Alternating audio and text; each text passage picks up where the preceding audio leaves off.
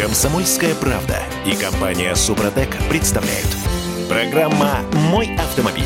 Новых машин в России все-таки становится больше. Несмотря ни на что, несмотря на... Ну, вот, да главный вопрос, что это китайцы и, ну, самые простые лады. а че- чем тебе не нравятся китайцы? Ой, очень нравится. А «Жигули» тебе? Вот это вообще просто тащусь от них. Это Кирилл Манжулов. Это Дим Делинский. И Олег Осипов у нас на связи. Олег, доброе утро. Доброе. Доброе утро. О китайцах я не буду говорить. «Форсаж дня». Вот такой вот взял и все. Ну да, потому что, ну, ну, о чем тут говорить? Ну, так Мы чего? уже раска- Я уже рассказывал много раз. Пока э, не самые лучшие впечатления. От «Лады», кстати, лучше. Правда, вот «Ладу» без электроусилителя я э, не помню. Ну, слушай, С вакуумным усилителем помню. Ну, погодите, но это, это ж только слухи, появившиеся на прошлой неделе о том, что в Тольятти начали собирать гранту без электроусилителя руля. Ну, конечно, это ерунда. Такого не бывает и не будет.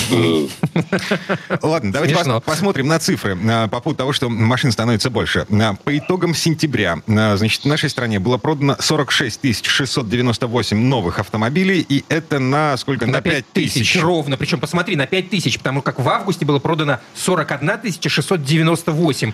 Э, Я не понимаю, они что, под- подгоняли эти цифры? Да фиг знает. Ну, ты, ты же помнишь, Ну, есть, смешно. есть ложь, есть большая ложь, есть статистика. есть статистика, да. Мгм. Так вот, ам, м, значит, рост за счет чего? За счет того, что АвтоВАЗ зашевелился. Начали собирать не только Гранту, но еще и Ниву, и, и, и же с ними. Но главное, что по отношению к сентябрю прошлого года падение составляет 60%.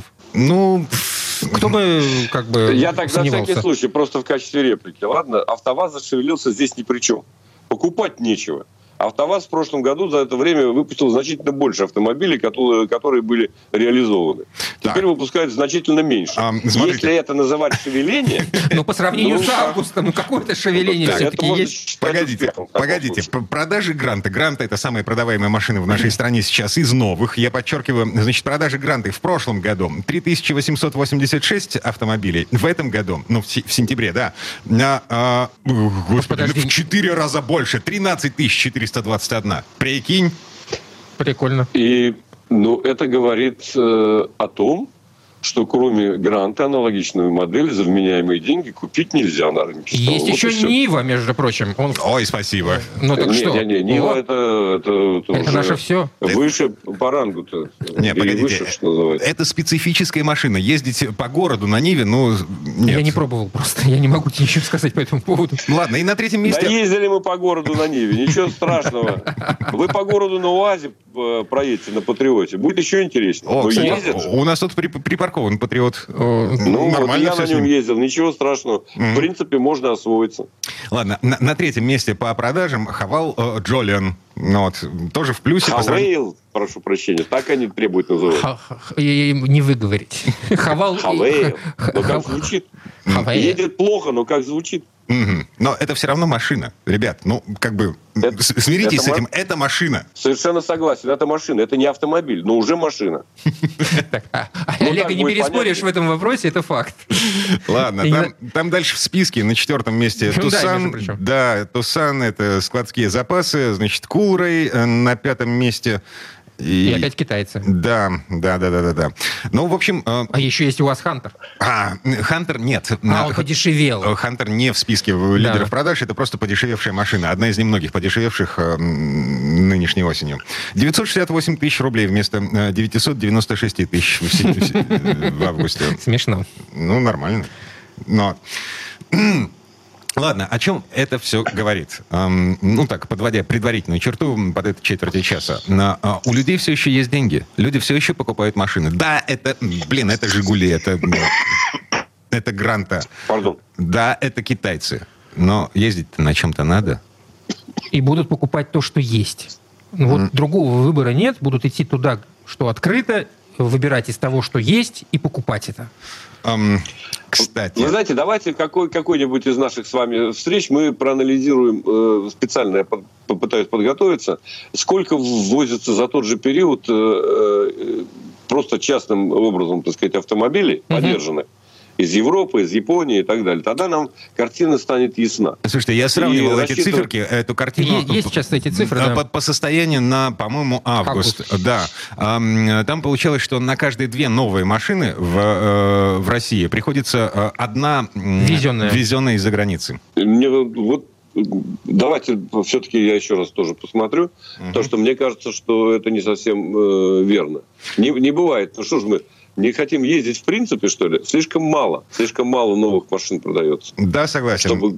Тут еще автотур зашевелился. Ну так, для справки. Это к вопросу о том, на чем мы ездить будем в ближайшем будущем. Администрация э, автотура объявила о том, что идет перенастройка оборудования на конвейерах. Выпуск новых машин на Калининградском заводе начнется до конца 2022 года. Правда, что именно встанет на то место, где раньше собирали BMW и Hyundai Kia? Слушай, а вообще возможно за такое время перенастроить на, на выпуск чего-то другого? Э, производства. Нет. Это невозможно. Эти вообще линии не перенастраиваемы, на самом деле. Потому, это не так все просто. Последний этап можно, где э, так называемая свадьба даже. А до этого, ну, все начинается с штамповки, если она есть, так сказать, на каких-то предприятиях, кончая там э, разными другими операциями, это невозможно. Эти Подожди. линии надо менять полностью. А, как вариант, крупноузловая сборка, то есть мы прикручиваем колеса. А это другое дело, да, это можно. Это можно даже просто в гараже или на площадке.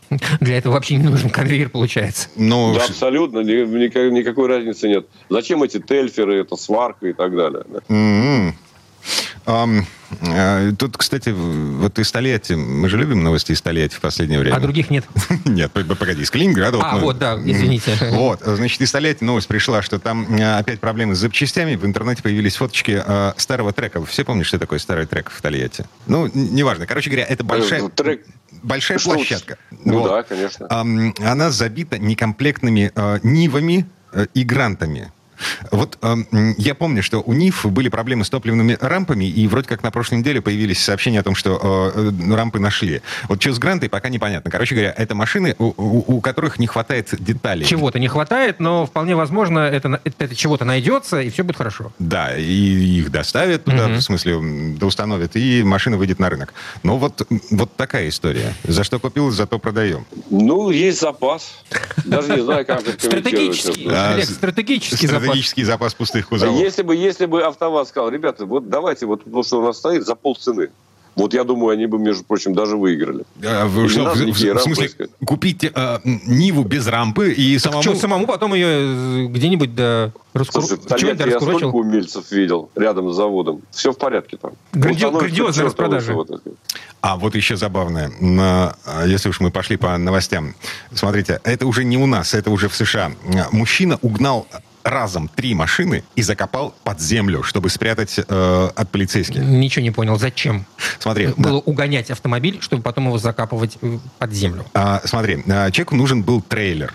Вот, он как бы подогнал эвакуатор, подцепил этот трейлер, утащил в безопасное место, в безопасном месте вскрыл этот трейлер и видел, что внутри спрятаны два суперкара. А поскольку ему нужен был только трейлер, то он взял экскаватор и выкопал яму и свалил туда эти самые суперкары. Ну, потому что... Гениально. Он угнал экскаватор. Ну, угонять так угонять уже все. По-крупному работаем. Вот. Ну а, прикол заключается в том, что машины оказались на глубине в 5 метров. Это уровень грунтовых вод. То есть, когда их нашли, когда до них добрались, эм, ну, в общем, там... Они вас... были уже уш, не ушивать, ремонтопригодные. Ушивать там было нечего. Потому что 5 мет, метров грунта, вот, с одной стороны давит, а с другой стороны еще грунтовые воды добрались до двигательного отсека. Эм, ущерб 200 тысяч долларов. Ну так, на минуточку. То есть дешевле было не закапывать чуваку, это факт. Эм, видимо, да. Вот все-таки это доказывает, что сумасшедших тоже определенный процент в мире. Обязательно есть. Кстати, вот э, тут не до шуток. Э, многие дергались по поводу того, что колес не будет в стране. Я имею в виду шин, резины. Так, так. А, а такие все нормально? Вот коммерсант Правда. пишет, что запасы зимних шин к началу сезона составили 33 миллиона штук. Так, и о чем это говорит? А, э, ну, это вот сопоставимо с объемами годовых продаж э, всех легковых машин в России. О чем это говорит? Что нету дефицита колес зимних. Я, не, я, я, я неправильно расшифровал эти ну, цифры? все правильно. Только у нас э, в лучшие годы продавалось там 2,5 миллиона автомобилей. Да? То есть это с таким запасом, что можно обновить резину на старых машинах.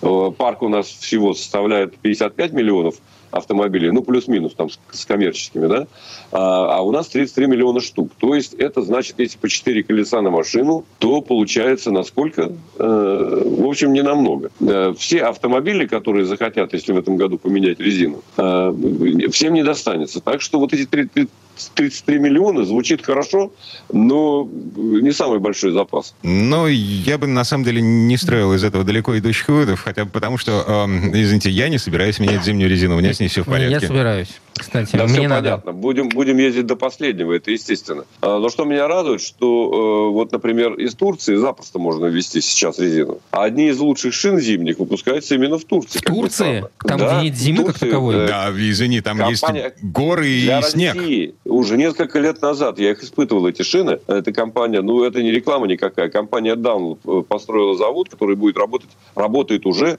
не первый год специально для России. Так, в общем и целом, э, смотрите, э, нет никаких поводов для того, чтобы зимние шины в этом сезоне подорожали, ну просто потому что... Они уже подорожали в полтора раза а, по сравнению с прошлым сезоном. Это а... ну, как бы, Тима, ну чего? Ты хочешь сказать, Нет, что они больше... подорожают они в любом случае, потому что их надо хранить и так далее. Кстати, хранится резина, по-моему, 5 лет. А еще а потому что... ее уже использовать не следует. Понятно. А еще потому что кто-то жадный. Угу. Натурально так. А, этих жадин у нас. И логистика подорожала, скажут они. А, и это не Олег Осипов, э, не я, Дмитрий Делинский. Не я, Кирилл Манжула. А, Олег, спасибо. Спасибо, Олег. Хорошего дня. Вам спасибо, всем удачи. А мы вернемся буквально через пару минут. В следующей части программы к нам присоединится Юрий Сидоренко, автомеханик, ведущий программу «Утилизатор» на телеканале ЧЕМ. И поговорим о том, стоит ли стирать воздушный фильтр автомобиля. Комсомольская правда и компания «Супротек» представляют. Программа «Мой автомобиль». Слушайте, сложные времена настали. Настолько сложные, что мы прямо сейчас будем обсуждать, как стирать воздушный фильтр автомобиля. Слушай, я не знаю, насколько это действительно актуально. Вот Юра нам, конечно, сейчас об этом расскажет, но неужели это настолько вот стало дорого, что ну, ну, ну не позволит себе новый воздушный фильтр? Э, Юрий Сидоренко у нас на связи, автомеханик, ведущий программу «Утилизатор» на телеканале «Чай». Юр, доброе утро. Доброе утро, Юр. Доброе утро, друзья. Автомастер.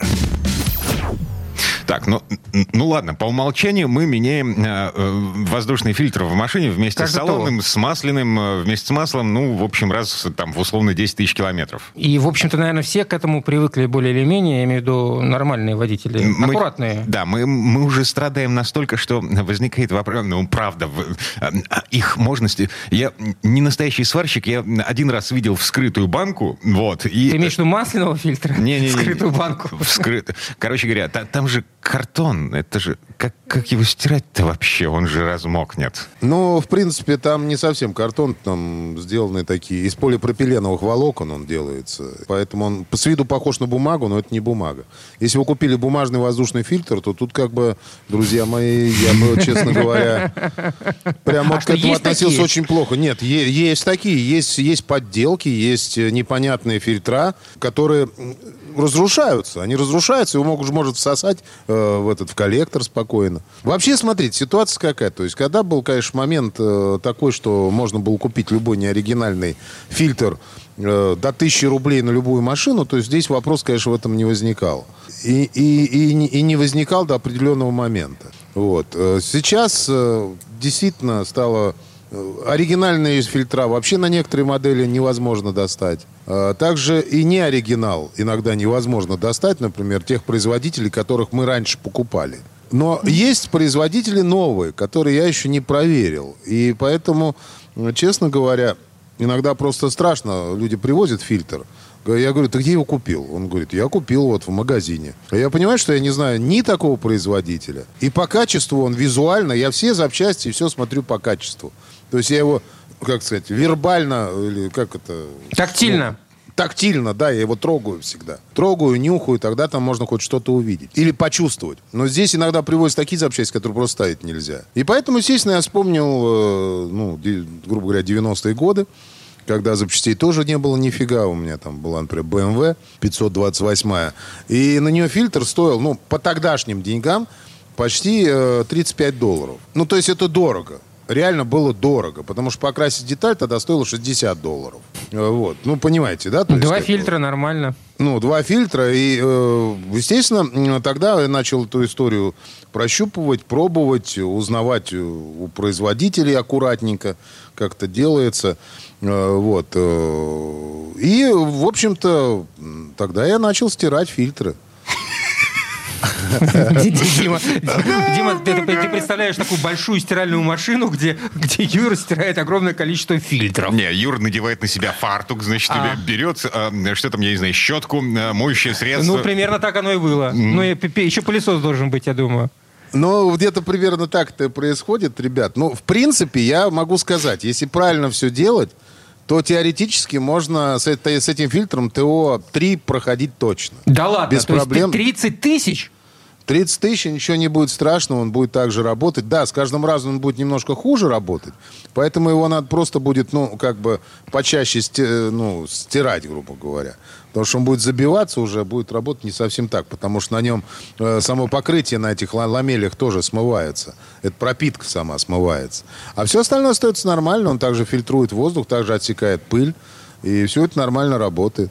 Вот. Просто надо правильно это сделать. Э, как? Правильно как? Юра, ну, как? Значит, смотрите, процедура очень простая. Я понимаю, что сейчас те, те кто только к нам послу, по, э, подключился, воспринимают это, наверное, как какой-то сюрреализм. Нет, ребят, это не сюрреализм. Я так делал в 90-х годах. И сейчас, честно говоря, на некоторых машинах мы тоже начинаем делать так же. Потому что приехала ко мне, например, одна шведская машина, вот, мы фильтр ждали два месяца. Прикольно. Ну, нету, фильтра. Да. нету фильтра, понимаешь? Я потом достал, я говорю, давайте сделаем так, хотя бы вы поедете. Ну а как? Ну, временную меру. Ну, в общем-то, он уехал, сказал, а что, я тогда приеду уже на следующее ТО. Как раз фильтр придет и поменяем. Угу. Вот. Но он еще не пришел. Уже три, три с половиной месяца уже прошло, он не пришел. Еще. Так, вот. ладно. Значит, смотрите. Берем Вскрываем банку, вы, вы, вынимаем его оттуда, да? Вынимаем фильтр. Э, естественно, пылесосим все, что там есть внутри, там от листиков, от всего. Потом берем фильтр, поворачиваем той стороной, которая стоит наружу. Именно наружу. Вот. И начинаем оттуда из всех этих ламелечек, раздвигая их пылесосом, тонкой насадочкой, аккуратненько все выпылесошивать. Все, что получилось, вы пропылесосили. Вот. Дальше как бы на этом можно остановиться, но лучше двигаться дальше. То есть вы потом берете уже компрессор, переворачиваете фильтр другой стороной и начинаете дуть. Угу. Понятно. То есть, То есть вы... а, чтобы оно выдувало в том направлении... Откуда ты вы пылесосил? В, обратном, в, в обратном да. направлении, mm которое он туда залетает. То есть мы это выдули, насколько это возможно, ребят, только без фанатизма. Потому что можно просто ну, повредить фильтр проблем никаких нет. А, а, компрессор, погоди, обычный автомобильный, вот то, что у меня в багажнике валяется для того, чтобы колеса надувать. Этого ну, достаточно? Ну, в принципе, э, смотря какой производительность, потому что, может быть, и недостаточно. Вот. Конечно, лучше дунуть хорошим компрессором, там, подъехать к сервису или еще куда-то, дунуть. Да, на вас будут смотреть как, как на непонятно кого, но сейчас уже не будут смотреть как на непонятно кого. Потому что мы уже сами действительно так начали делать. Это, это из, из, из-за безвыходности, могу сразу сказать. Дальше что происходит? Дальше вы разводите моющее средство в ведре или в тазике, ну, как под размер фильтра, чтобы было удобно. Вот, берете мягкую щеточку, естественно, моющее средство, там, ну, даже любое там для посудомойки средство разведите, так, чтобы была мыльная вода, прямо чувствуется, что мыльная она. Угу. То есть это вот. таблетка для посудомойки? Нет, не таблетка, это моющее средство, жидкое. Ферри. Ну, как ну, вариант. Ну, как, как вариант. Ферри, там любое средство. Не надо там полбанки туда. Э, и все, опускайте туда фильтр, замочили, он там полежал, с ним ничего не произойдет. И потом спокойненько, либо губочкой, но я чищу щеточкой. У меня щеточка, потому что я честно могу сказать, я часто мою фильтр. Сейчас объясню почему. Вот. Э, значит, и щеточкой спокойненько чист, чистите между этими самыми, между ламельками фильтра. То есть их раздвигаете, чистите, и так весь фильтр почистили. Потом под проточной водой хорошенечко помыли и положили его сушиться. Все, высохнуть он должен сам. Не надо его феном сушить. А то обычно это сплавляют весь фильтр, он вообще потом не работает. Угу. Вот. Э, и все, и положили сушиться. Он высох, спокойненько его встряхнули и поставили на место. Ничего с ним не произойдет. Так, погоди, ты, ты в самом начале говорил, что там еще какая-то э, пропитка, покрытие. Э, вот ну, а тут все. что? Тут как бы вот что вымыл, Сма... то вымыл. Да, смотри, пропитка это история такая. То есть надо понимать, что с каждой промывкой постепенно уменьшается ресурс этого фильтра. Ну, постепенненько. То есть, смотря как, если вы просто продули, это одно дело. Если его помыли, это другое дело. А вот Ресурс интерес... нем... Интересно, уменьшать... просто продуть-то его недостаточно, по пылесосить и продуть. Нужно обязательно ну, мыть. Ну вот смотри, как бы недостаточно, конечно, потому что ты не, не выдуешь все оттуда. В любом случае, механический способ, он, он тоже, он, он помогает, он лучше работает. Короче, я понял. А, значит, если мы просто продули фильтр, вытряхнули из него всю пыль и всю грязь, то там через условные 2-3 тысячи километров... Э, Нужно процесс... снова. Да, а если мы его еще и помыли, то до следующего ТО. Да, да, да, до следующего ТО он спокойно доходит, а ничего страшного не будет, ребят. Двигатель у вас задыхаться не начнет. При условии того, что у вас стоял хороший фильтр до этого. Понимаете, я к чему это сейчас начал говорить? Юра, что такое э, хороший фильтр? Хороший, нормальный фильтр, который сделал из, сделан из полипропиленовых волокон. Исключительно в, в, в качестве материала? Конечно, да. Потому что если это фильтр, который плохой, то, поверьте мне, вы его положите в воду, он у вас там весь разойдется потом. То есть он не будет нормально там держаться. Угу. Вот. А нормальный воздушный фильтр, он спокойно себя будет чувствовать. Ничего с ним не произойдет. Вот. Это я точно знаю, потому что я себе покупаю хорошие фильтра всегда.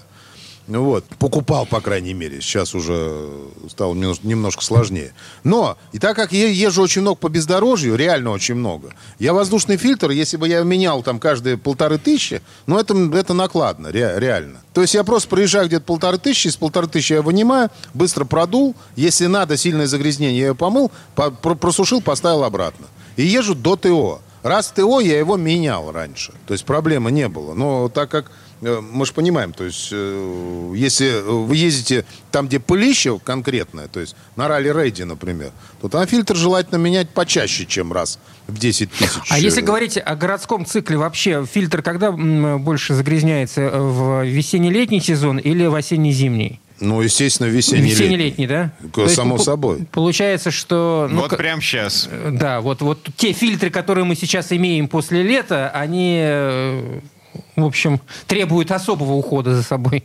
Так, ну, конечно, да, надо посмотреть его, проверить хотя бы, посмотреть хотя бы пропылесосить его. Это хуже не будет точно. Угу. И не договорили, у нас буквально минута осталась до конца этой четверти часа. А, что там с напылением, с пропиткой? Да ничего, там есть аэрозоли специально, которые можно восстановить, но в этом нет смысла. То есть помыли, высушили, поставили. Все, вы просто знаете, что у вас один фильтр пройдет там 3 ТО, например, и все. Угу. И достаточно, не надо восстанавливать, не надо пытаться его восстановить. Вы все равно до заводских вещей не восстановите. Но, по крайней мере, он будет нормально работать и не даст вашему двигателю э, умереть. Понятно. В общем, голь на выдумке хитра. И, насколько я понимаю, с салонным фильтром можно... Вот, Проделывать те, те же самые процедуры, процедуры. водные. можно, если только там... Э, э, но пишут, что угольный фильтр нельзя мыть. Я мыл. Ничего страшного. Самое страшное, что может произойти с угольным фильтром, он постепенно просто превратится в обычный фильтр. Вот и все, на этом все закончится. А так, я, честно говоря, не понимаю, как-то угольный абразив оттуда вымывается. Для меня это непонятно.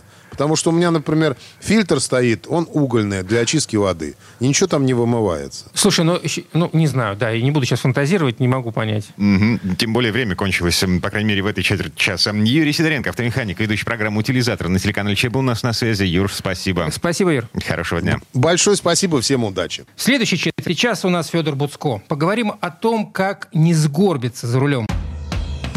Комсомольская правда и компания «Супротек» представляют – Программа «Мой автомобиль». А в этой четверти часа мы э, что, спину разминаем?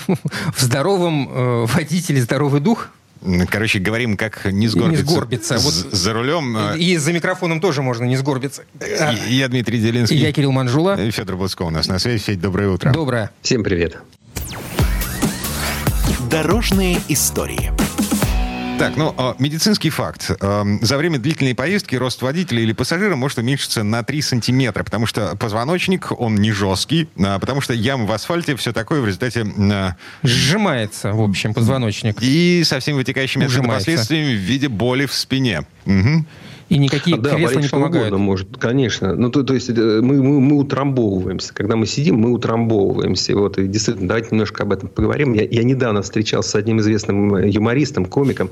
Я говорю, как изменился юмор в этом году? Он говорит, ты знаешь, вот сейчас не хочется жестких шуток, хочется всех обнять, вот как-то взять под крыло. Я думаю, что вот поэтому мы тоже вот э, эту тему и, и взяли, что давайте немножко друг о друге позаботимся, и о себе тоже позаботимся, потому что, да, хочется быть здоровым и крепким.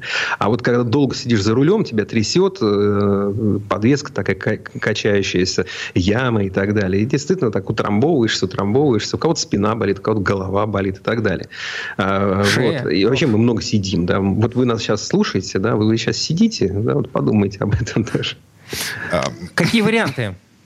Правильная посадка. Это в первую очередь, да, нужно правильные настройки кресла иметь. Нужно, чтобы лопатки были прижаты. Нужно для того, чтобы э, там вот у, угол, э, не очень люблю цифры называть по радио, но тем не менее угол между там ногами и корпусом вашим это 110 градусов. То есть это не прямой угол и не совсем развалившись, так вот немножечко на, назад. У вас прижаты э, лопатки, вы э, руки свободно кладете на верхнюю часть руля. У вас э, запястья могут э, лечь на верхнюю часть руля, и вы не должны к нему тянуться. Да? Это и при этом лопатки все еще прижаты к угу. спинке кресла. Угу. Если сели в машину там в новую какую-нибудь, например, с механикой, там, то попробуйте полностью выжать э, педаль сцепления и не двигаясь в кресле, да, и не, не распрямляя полностью ног. То есть должен небольшой угол создаваться. То есть вы, вы не тянетесь, вам удобно. Хорошо, когда в машине удобные подголовники. То есть у нас э, часто бывают такие подголовники, которые ты головой вообще никогда не касаешься.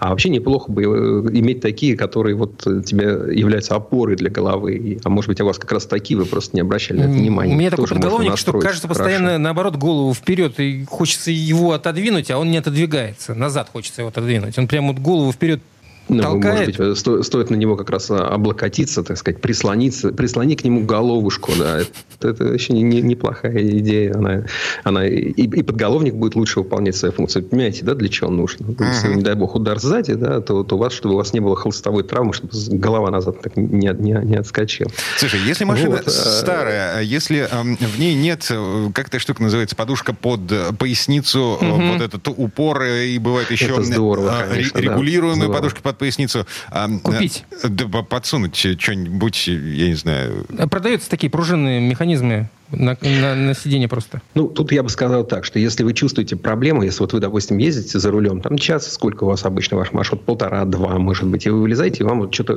худо, да, вот вы как-то так трудно, у вас такая спина одеревеневшая, значит, нужно думать о том, как за, за рулем разминаться, да. Это можно делать с помощью вот тех устройств, о которых вы говорите, да, там какой-то массажер под спину. Можно просто, когда ты сидишь в пробке, вот на красный свет, ты взял так к рулю потянулся, грудь раскрыл, как плечи назад, назад, грудь вперед. Э, живот втянул, там, голову вверх вытянул, влево-вправо и покачал. Вот прямо сейчас вот я прям сижу, тоже, я, я же тоже сижу, да? Сижу и качаю головой влево-вправо. Мне там что-то хрустит, но я чувствую, что от этого хруста, в принципе, мне легче становится. Да? Я вот так посидел, размялся, голову к одному, плечо к другому и так далее. Но мы не будем сейчас совсем эту утреннюю гимнастику устроить. Нет, еще, почему? Самое время, по-моему. Да, э, сцепите пальцы в замок, положите ладони на затылок, локти строго в сторону. Надавливаем руками на голову, голову не опускаем. Э, раз, два. А теперь переходим к водным процедурам. Ну, это хорошее дело, потому что вот, ну, нужно на себя обращать внимание. Сейчас особенно важно. У нас ну, такой фон информационный не всегда положительный. Да? А, и э, важно не добавлять. Да? Ну, по крайней мере, нужно быть здоровым, крепким. Э, вот. Где-то гимнастика. Если вы едете далеко, очень полезно пить воду, потому что нас э, высушивает эта вот длительная поездка. И, кстати, позвоночнику тоже будет легче, потому что недостаточно жидкости в организме, она сказывается и на состояние позвоночника и на то, то как голова там, не, не болит ли. А это все, все, все связано. Ну и, конечно, не нужно ехать очень долго. Сейчас, конечно, сезон таких больших отпусков прошел, но все равно люди ездят по-прежнему на дачу, ездят там э, на выходные. И, и нужно помнить, что не, ну, не нужно пилить там по, по 4, там, по 3, по 5 часов без остановки. Да? Ну, как минимум, санитарную остановку какую-нибудь произвести надо. И вы, вылезти, и если вы там разомнетесь немножечко, поделать делаете тот вид гимнастики, который вам нравится, который вам привычен, то это уже хорошо. Ну и, конечно, еще важный момент – это как вы садитесь в машину и вылезаете из машины. Особенно О. это важно будет в скором времени, когда на улице станет скользко. То есть э, нужно помнить, что э, правильная посадка в машину производится вот так, как она производится зимой. То есть вы сначала… Вот вспомните, что вы делаете зимой, когда снег. Вы сначала садитесь, потом отряхиваете ноги, а потом заносите их э, в салон. А как вот мы примерно... садимся на самом деле? А какая разница? Я не понял большая разница. Но, ну, какая? А на самом деле мы закидываем одну ногу куда-то, прыгаем туда. Ну, у вас да. одна нога с одной стороны, другая с другой, одна снаружи, другая уже внутри. И вот, э, вот так вот расставив ноги в стороны, мы э, зачастую садимся, придерживаясь там за, за рукой. А правильно садиться вот так, как зимой. Это э, вот те, у кого спина болит, они, наверное, об этом и так уже знают. Те, у кого она побаливает, тоже, наверное, к этому скоро придут, а всем остальным это тоже полезно. То, То есть вы и смотри, смотри, а получается как? Я поворачиваюсь задом к дверному проему. Ну вот. Нагибаюсь, и плюхаюсь пятой точкой в кресло. Вот мне какие-то боги не позволяют так делать, потому что э, я, извините, боюсь плюхаться куда-то задом. Ты даже, даже Слушай, в свою ну, машину? Ты, ну, не плюхайся, это зависит от твоей физической формы. То есть, если ты не можешь э, держать согнутыми ноги, да, без того, чтобы падать вниз, ну, как бы, вот тренируйся. Вот. А, а так, если, в принципе, мышцы работают, не обязательно прям падать туда-назад, там, а куда попаду. Вовсе нет. Это полезно. То есть, любой доктор э, вам скажет то же самое. Мне говорили не, не один из них. Вот. Ну и вообще есть некоторые такие вещи, которые стоит помнить там, в машине. Например, э, для того, чтобы спина была здоровая, нужно всегда очень аккуратно загружать багажник, особенно если он у вас ну, если у вас кроссовер, то, в принципе, и э, у вас ровный пол, то есть вы открыли заднюю дверь, у вас ровный пол, то это, это как бы хорошо. Если у вас нормальный седан, э, или там, не знаю, ВАЗ-2109 даже какой-нибудь, э, и, и, то есть вам нужно, у вас багажник, во-первых, низко расположен, погрузочная высота, а во-вторых, отделен от вас бортиком, то есть вы что-то тяжелое должны туда вот нагнувшись, согнувшись, положить, или также нагнувшись, согнувшись, оттуда достать и тянуть. Это одно из самых опасных Э, деяний, которые вы для своей спины вокруг автомобиля можете сделать. Это вот э, это прям вот об этом тоже нужно всегда помнить. И, конечно, бывают разные там массажи, массажеры, я не возьмусь рекомендовать, потому что ни один из тех немногочисленных, которыми я пользовался, не приносил мне большого удовольствия. Кстати, а насколько производители сейчас заботятся о спинах водителей? Насколько удобные кресла по сравнению с тем, что делали раньше? Э, минуточку, ты, ты же понимаешь, что современные кресла это вообще произведение искусства инженера не всегда. Но, я имею в виду сейчас про масс-маркет. Я не говорю про э, вот. дорогие машины. Вот. Ну, из недорогих машин вот очень хорошие э, сиденья э, были раньше вот у марки Opel. Они сейчас у нее есть, просто марки Opel у нас тут э, как-то пока немного не, не видно. А, э, у них есть специальная серия сидений, которые обозначены буквами АГР. Акцион Гизель... В общем, акция «Здоровая спина» это по-немецки расшифровывается. Mm-hmm. Акцион Гизендер точно. И, и, и это действительно были классные сиденья. Я ездил на них, у меня не было своей такой машины, но я ездил по, по долгу. И, и это, это наглядное подтверждение тому, что в машине может быть удобное сиденье. То есть, если вы ездите, страдаете, и все время вылезаете, вам все время после долгой поездки трудно разогнуться, и вот э, у вас такое ощущение, что вы там кол проглотили, и спина не гнется, то это не значит, что во всем виновата только ваша спина. Во многом может быть э, виновато и кресло, потому что есть много секретов, насколько оно э, плотно или мягко набито, да, как оно отформовано, если там поясничный подпор, регулируется он или нет.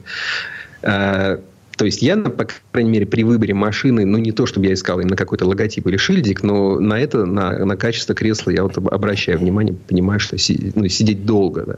Но в любом случае, даже если сейчас речь идет не о том, как найти и купить себе новое автомобильное кресло, нужно просто помнить, что не нужно сутулиться, когда водите автомобиль. Вот плохо ехать так вот немножко нависая на, на руль. Это вы вредите себе, там, позвоночнику и так далее. Вот эта сгорбленная поза, она для спины плоха. А, там, ну, про то, как садиться, мы говорим говорили, да, про то, что вот изгиб под поясницу сиденья. Ну да, это, это здорово, если это есть, и это, это хорошо. Ну, всегда полезно, если вы уже долго едете, можно иногда немного менять положение кресла чтобы не затекала просто спина и так далее. Нужно помнить про подлокотники. Хорошо, если они регулируемые, то есть ими тоже иногда пользоваться можно, это помогает вам. Ну и небольшая гимнастика. Придумайте себе вот э, ее ту небольшую, которую вам удобно делать за рулем. И делайте иногда. Просто мы иногда забываем о себе подумать. А вот я как раз э, хочу сказать о том, что ну, нужно не забывать о себе думать. Угу. Ну, ну, вот, например, э, припарковались, стегнули ремень безопасности, сгибаете руки в локтях, вот прямо сейчас, да, давайте сделаем. Согнули руки в локтях, отводим назад, обхватываем локтями спинку сиденья, вот прямо сейчас, и надавливаем, пытаемся он, сжать он, вот это. Он это делает. Да, и Манжул это делает. Но легче же стало. Конечно. Ну, легче. Просто мы ленивые, да. Мы вот водители, народ ленивый. Нам лишний раз выйти, кажется, пешком. Зачем? Лучше же вот, вот здесь припарковаться и пройти 200 метров. Да нет, подожди, я лучше доеду, там, наверное, место будет. А нет, не будет, но я два круга по району дам, но только пешком не пойду. Это не очень хорошо. Федор Блуско был у нас на связи. Федь, спасибо. Федь, спасибо. Хорошего дня. Всего вам доброго и будьте здоровы.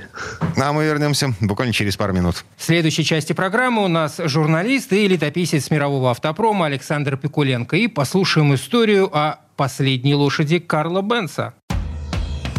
Комсомольская правда и компания Супротек представляют.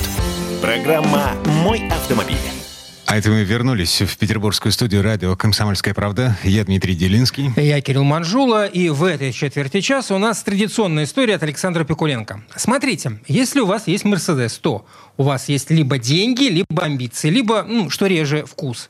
И порой люди даже не интересуются, какой именно у вас Мерседес. Достаточно просто трехлучевой звезды. Но автомобили — это не только роскошь, не только средство передвижения. А уже довольно давно машины стали частью истории и культуры. И, между прочим, в случае с автомобилями, для того, чтобы увлекаться ими, ценить их, вовсе не обязательно ими владеть. Ну, это как увлечение живописью. Согласитесь, для того, чтобы наслаждаться картинами, не обязательно владеть Рафаэлем там или Кандинским.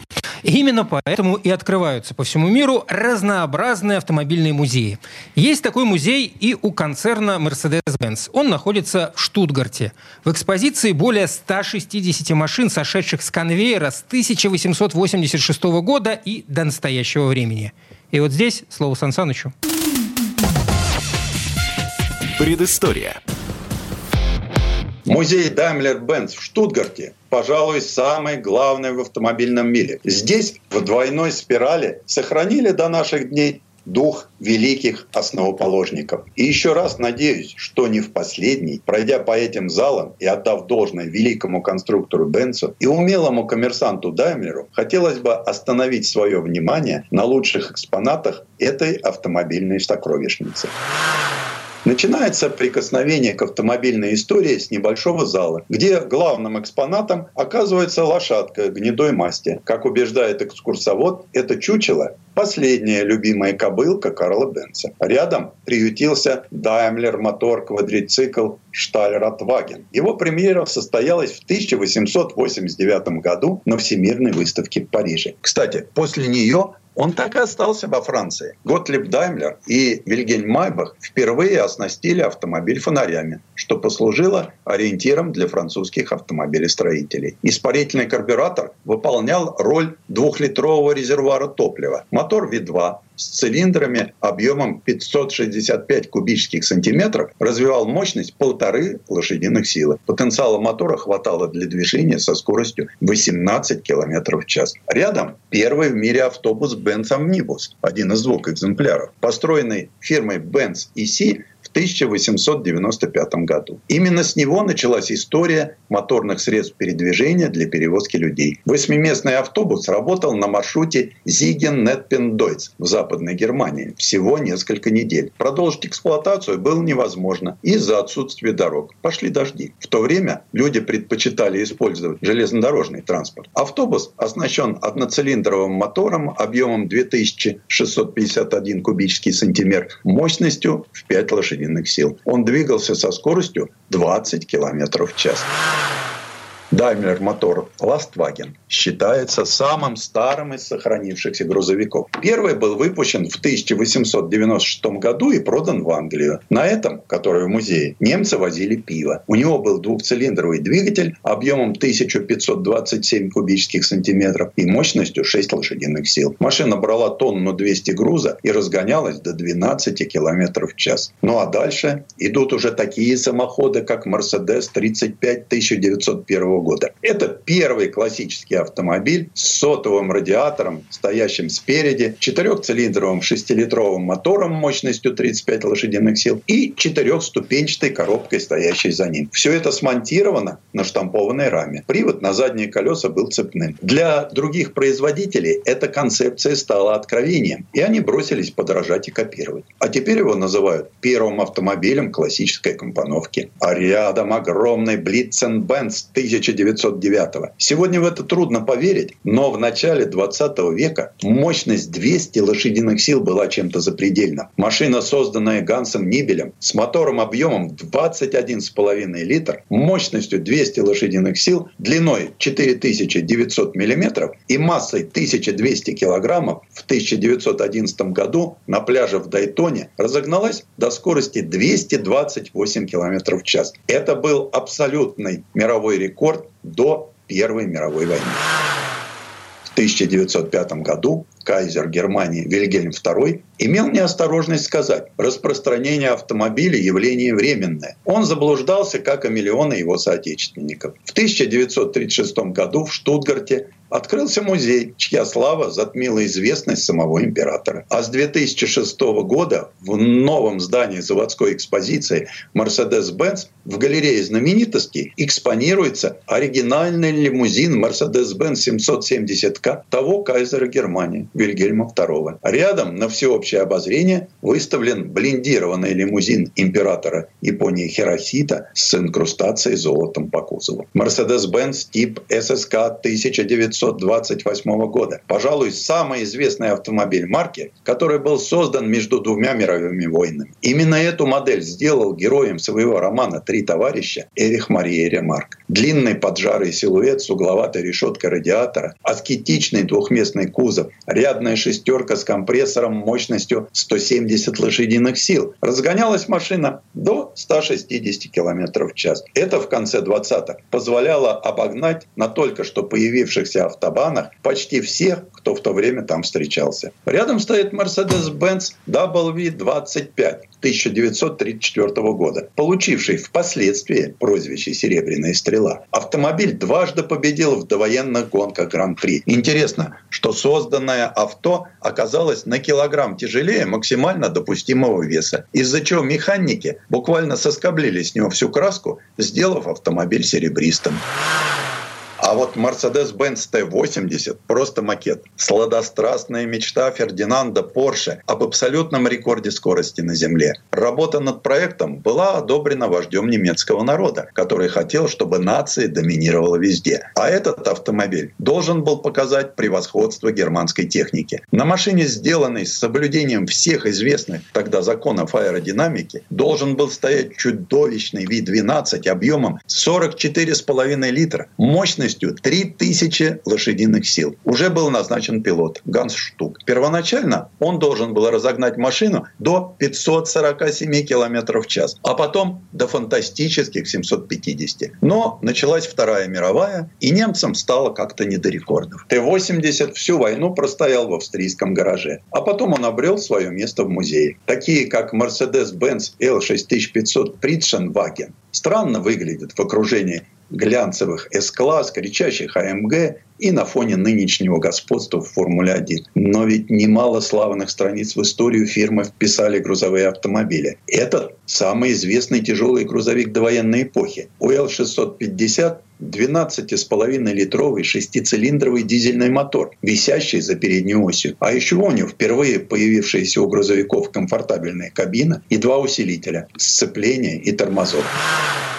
Mercedes-Benz 260D 1938 года стал первым массовым дизельным легковым автомобилем. Огромная часть этих экономичных авто использовалась в качестве таксомотора. На этом автомобиле мы заканчиваем раздел, посвященный периоду 1914-1945 годов. Разрушенные заводы Mercedes-Benz стали причиной, по которой сразу после войны стоял вопрос о завершении истории именитой марки. Но все-таки она продолжилась появилась. И первые послевоенные автомобили Mercedes стали выпускаться уже в 1946 году. 50-е прошлого века были золотыми временами для спортивных машин этой марки. И этот серебристый родстер Mercedes-Benz 300 SLR уже давно считается одним из самых ценных и значительных гоночных болидов. Благодаря фантастической победе сэра Стиринга Мосса на мили-миле 1955 года. Его рекордное время прохождения гонки «Бабочки» так никто и не побил. И обратите внимание на стартовый номер 722. Это значит, что со стартового подиума он умчался в 7 часов 22 минуты. Шикарный переводчик болидов Формула-1 Mercedes-Benz Rennwagen